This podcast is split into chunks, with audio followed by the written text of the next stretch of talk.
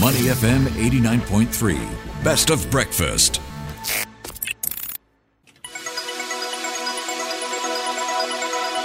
The U.S. Market Update with Money FM 89.3. Good morning. Here's your market update with me, Ryan Huang, and a look at what's happening on Wall Street. And it's red on the screen. We've got the Nasdaq leading the drop, down 1.8%, and that closes under its 200-day moving average.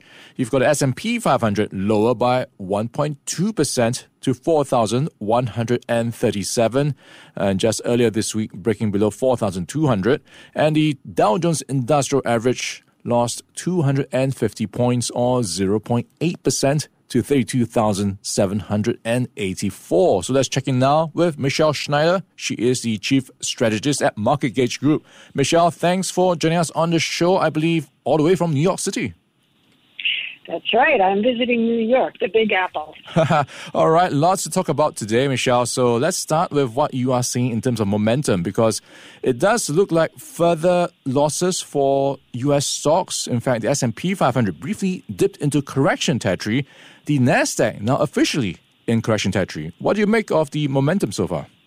The market held up as long as it could under so many different circumstances and in spite of so many different circumstances. So, obviously, interest rates being probably the top of the list, second by inflation, and now, and I certainly would not minimize this, but certainly geopolitical stress, of course, with what's happening with Israel. So, when you check those three boxes, what the market hears is uncertainty. And so that's really, I think, what has been the latest flush out that we've seen after what seemingly looked like the impossible range to break below, which was the 4,200 mm-hmm. and the SPY. Here we are. So going forward, really, it's going to be a question of a couple of things. Today, the good economic news that came out in the U.S., which was the GDP, much stronger than they expected, um, but yet uh, the, the price of, of single family homes fell dramatically. This kind of mixed bag is what's making it so difficult to see people's way through what's next. So we are really anticipating at this point that we may be choppy like this, but range bound. And I can't exactly tell you what the low and the high would be, but somewhere with what we've seen over the last year and a half, possibly until about the spring 2025, because we're in a stagflationary environment is probably the best way to describe it. Yeah, let's take a look at that mixed bag of stuff you're talking about. And you mentioned GDP coming in at 4.9% above expectations of 4.7% and more than double what we saw in second quarter, which was 2.1%. So it kind of suggests that the consumer is looking quite resilient, at least in the third quarter. And of course, GDP data is um, backwards looking. What are you expecting going forwards for the next few quarters when it comes to the consumer strength? And that is the bright spot of the market. It, it, it, so if we look at it from a technical standpoint, I like to look at things right now on by stepping back at these these year cycles.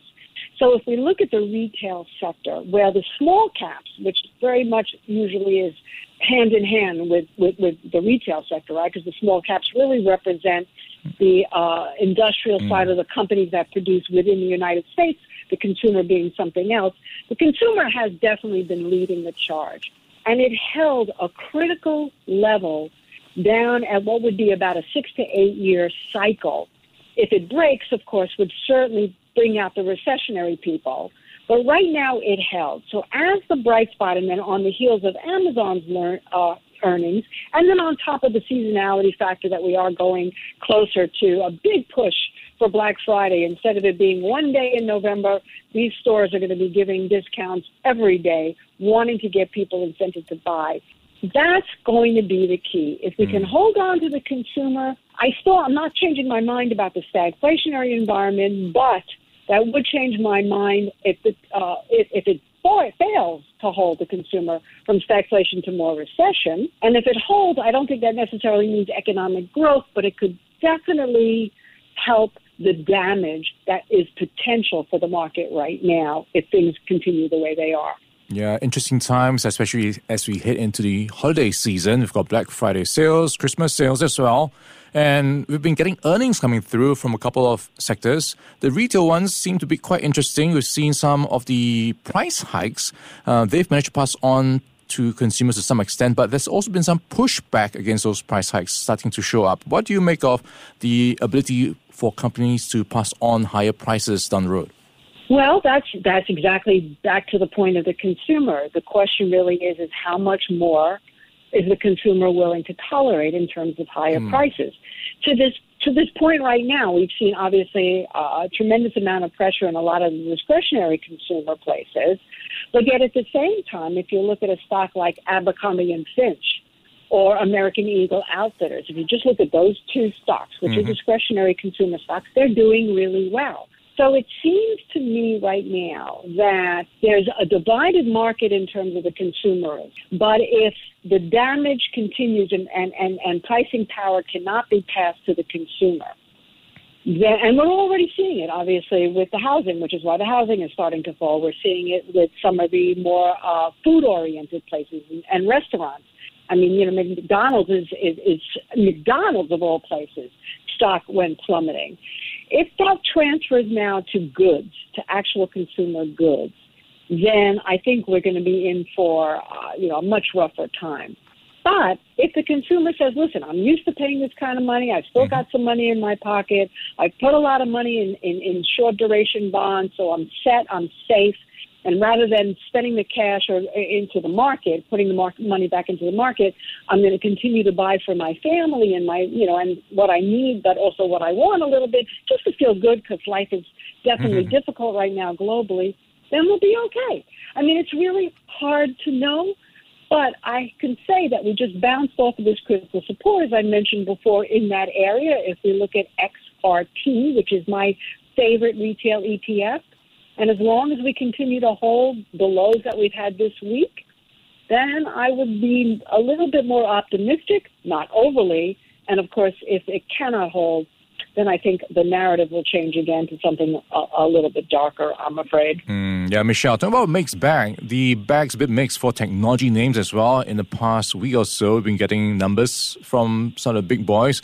Uh, Netflix up, Google down, Microsoft up, Meta down. So it's been up and down for the tech sector. What do you make of investing in this space right now?